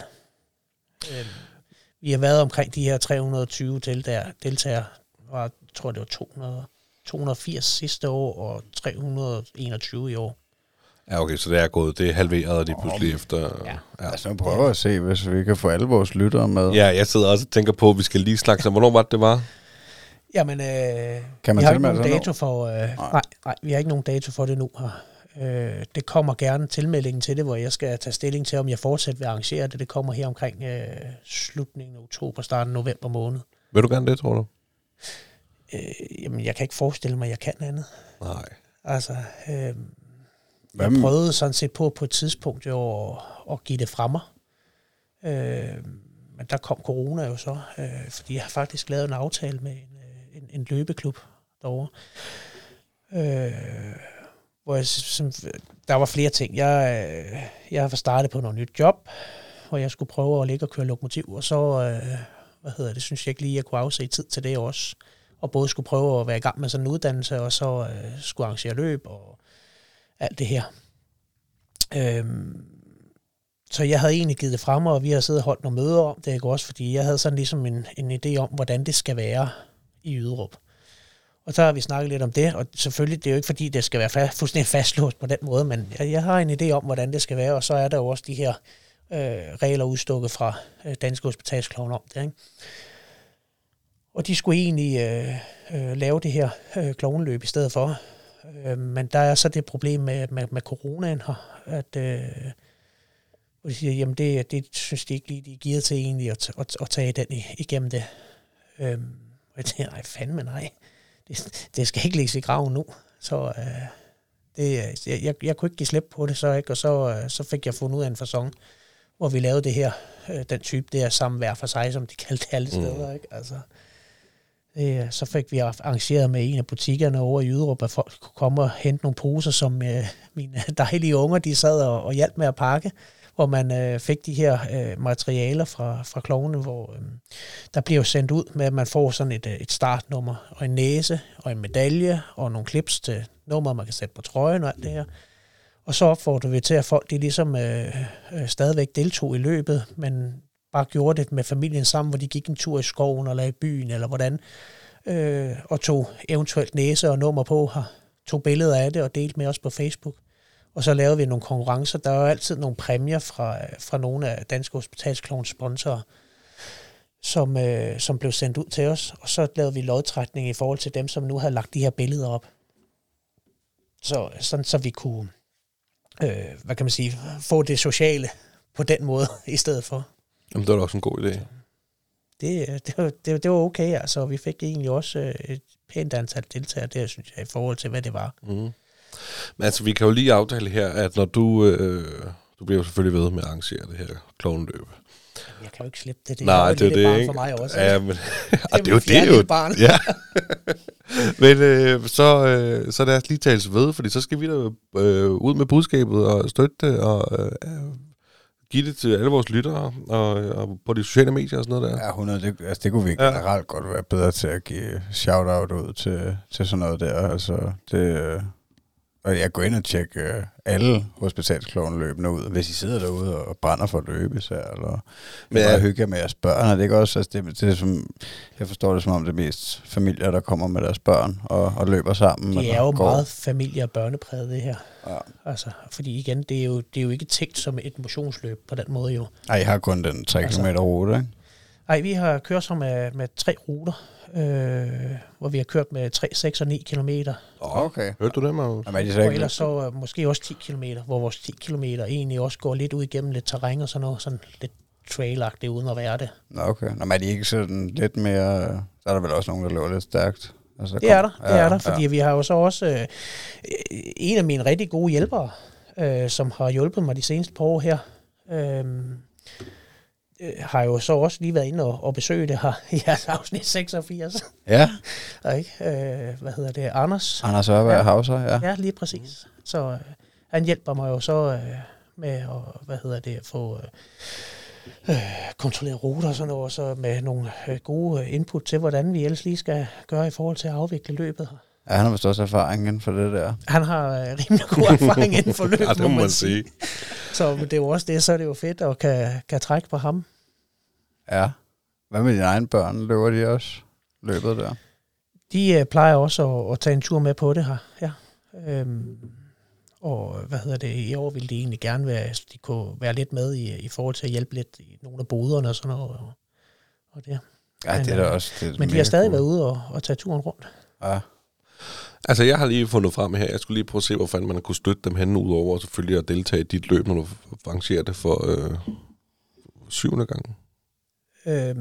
gang. Ja, det bliver så for 6. gang. For 6. gang, det var sådan, det var. Men man kan altså gå ind på danskehospitalsklovne.dk og gå ind og støtte både via sms, eller gå ind og støtte månedlig, eller en enkelt gang, og så videre. Og det vil vi da opfordre folk til at gå ind og gøre. Man kan jo gøre det på mange måder. Jeg gør det jo også selv hver eneste gang, jeg tanker. Nå, så kan man. Jamen, OK har jo de her, hvor man kan støtte forskellige foreninger, klubber og sådan noget. Og altså, nu er det jo der, mit hjerte der banker, ikke, ved Danske Hospitalsklovne. Man kan jo tage det altså, for den forening, man nu lige synes, hvis det er sammen med medlem af en eller anden fodboldklub, eller hvad det er. Eller synes, at det er dem, man gerne vil støtte, så kan man jo vælge det, hvis de er tilmeldt derinde. Men ja, det er rigtigt, altså, det er dem, for mig, der er det Danske Hospitalsklovne jo. Ja, det giver jo totalt meget mening. Altså, ja, det er rigtigt, det er OK, der går ind, og du kan støtte lokalt. Ja. Jeg tænker, vi er tæt på at være færdige, men alligevel ikke helt færdige. Fordi jeg tænker, at vi lige hurtigt skal stille dig 5 spørgsmål på faldrebet. Ja. Er du klar til det? Jamen, vi må prøve. Hvad er det bedste ved at være far? Ja. Det er jo et godt spørgsmål. Jeg synes, det er svært. Men det bedste...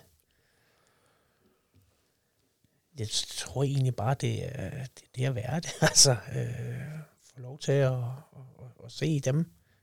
Mine børn vokser op, og prøve at få lov at forme dem lidt, som jeg nu synes, de skal være, ikke? Men altså, uden at det skal være det, fordi de skal være deres egen også. Altså, det, Så det bedste er bare at være det? Ja, jamen, det synes jeg okay. Være far, altså. Hvad er det værste ved at være far så?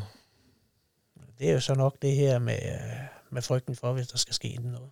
Og den kan man sige, den har du altså, jo haft tæt ind på kroppen. Ja, det og som sagt, det som jeg sagde, det er også det forsvinder aldrig helt.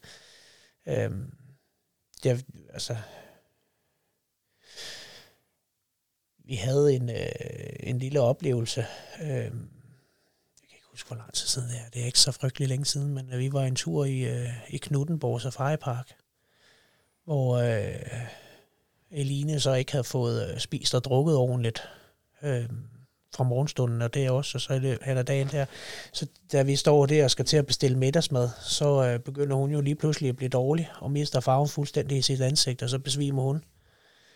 Hvor det har intet med det at gøre jo, men det der, at hun mister farven i ansigtet og besvimer. Det tager mig fuldstændig tilbage til den gang, hun så fik konstateret leukemi. Det er jo så totalt flashback der. Fuldstændig. Ja. Altså så straks, så jeg kan jo ikke tænke andet straks. Nej, ikke igen. Altså det selvfølgelig det var så egentlig bare på grund af lav blodsukker fandt man ud af, ikke? Altså hun fik noget at spise og drikke, og så kom hun jo på benene igen. Men altså, den sidder der jo altid, ikke? Altså, og man vil altid have frygten for, ikke også, at om der skulle være noget, der skulle gå til nogle af de andre, eller de skulle blive udsat for noget af det samme. Altså, det ville jo være frygteligt. Ja, bestemt. Jamen, jeg synes faktisk, det er et rigtig godt svar, det der med, altså, det værste ved at være far, det er at skulle frygten for, at der sker ens børn noget. Ja. Altså... Uanset hvordan der var ledet. Det ikke at være sygdom, men det kan jo være så mange andre ting. Det de slår sig, mand. Det kan man dog nok bære. Det kan være frygteligt nok, ikke? Altså, men altså, det... Der kan være så mange ting. Jeg synes jo, noget af det værste, der kan ske for forældre, ikke også, det er at miste deres børn. Så det er jo ikke den vej, der skal gå, jo. Nej. Nå, men hvad er det vigtigste for dig at lære dine børn? Det vigtigste for mig at lære? Jeg tror egentlig, det er det, og man skal ikke kunne med alle mennesker. Man kan ikke være lige gode venner med alle. Men man skal sørge for egentlig at acceptere og give plads til folk. Det synes jeg, de er rigtig gode til også. Men ja, selvfølgelig så er der også nogen, man ikke rigtig bryder sig om, og man ikke kan sammen med, og det er okay, synes jeg. Det skal de også lære, at sådan er det. Jo, men det behøver de ikke nødvendigvis at være, men det kan de måske være i ens egen optik. Altså, det er jo sådan lidt, hvordan man...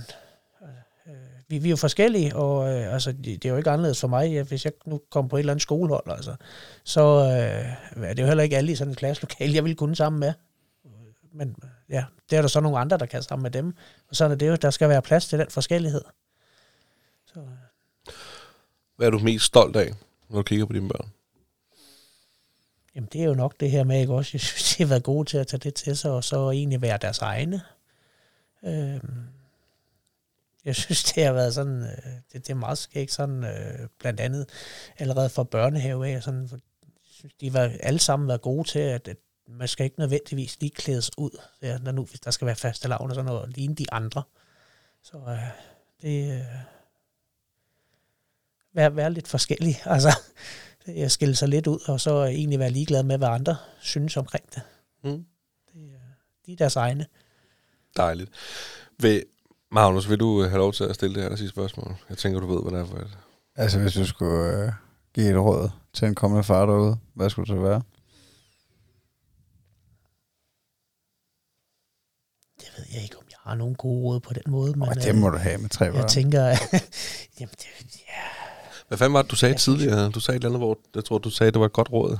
Ja, det var nærmest til starten, lige da vi gik i gang. Det var... Nå, det er det at tage det, som det kommer. Ja, det har jeg ikke overtænkt tingene. Lad være med at tænke så meget over det. Altså, og det går nok lidt i hånd med det, jeg ellers lige tænker, det er, at ellers at være den far, man nu er i stand til at være. Altså, det, ja. Jamen, det er jeg tænker ikke, man behøver at skal være nogen bestemt. Altså, det er selvfølgelig, hvis det er det, man har det bedst med, men ellers så må man jo bare være den far, man er i stand til at være. Altså, en far, der arrangerer klovneløb. Jamen, det kan jo være en mulighed, jo. Mm-hmm. I hvert fald, Dan, hvad skal ikke det superhelt her? Tusind tak, fordi du vil besøge os i kælderen og fortælle din historie, din farhistorie. Og, ja, altså man sad sgu blevet lidt rørt under seancen her, men ja, jeg synes, det var helt fantastisk. Det var rigtig, rigtig fedt, og ja, altså, det er jo hårdt at høre om hele det forløb der, og hvad skal man sige, ja, det er også det, du siger, frygten med at miste sit barn, ikke? Men tusind tak, fordi du ville dele din historie. Jeg håber, I nød det derude, og hvis I gjorde, så giv det noget kærlighed. Altså, vi kan sgu ikke få for meget kærlighed, og det kan Dan heller ikke, og heller ikke hospitalsklovnene. Nej, altså, man kan gå ind og støtte os økonomisk på tier.dk. Giv en lille skærv, eller hvad hedder det? Giv pengene, mand. Giv penge. Nej, og vil du være, i stedet for at gøre det, så gør det til de danske hospitalsklovne. Gå ind og støtte dem. Jamen, så er der ikke mere at sige. Tusind tak, fordi du kom, Dan. Jamen, tak for det. Adieu.